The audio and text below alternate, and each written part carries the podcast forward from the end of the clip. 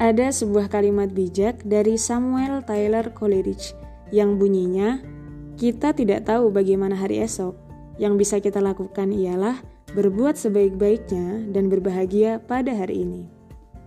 Tak bisa dipungkiri, sering kali kita sebagai manusia yang sebenarnya tidak pernah hidup di masa depan malah teramat sangat mengkhawatirkannya, bahkan kadang hingga lupa berbuat di masa yang kita jalani sekarang.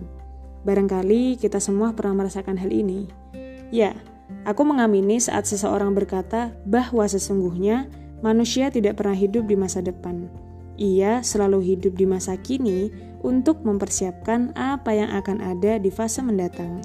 Karena masa depan kita tergantung dengan apa yang kita lakukan hari ini. Kita hanya perlu menata hati dan diri untuk serangkaian kejadian yang entah akan seperti apa nanti. Ada hati yang harus kita lapangkan untuk sebuah kemungkinan yang tak kita inginkan, dan ada hati yang harus terus pandai mensyukuri kala kebahagiaan menghampiri. Semoga kita selalu menjadi bagian dari orang-orang yang hidup di masa kini tanpa pernah lupa menabung bekal untuk masa mendatang. Karena barang siapa menanam, maka kelak akan menuai. Man yazro yahsud. Semoga bermanfaat.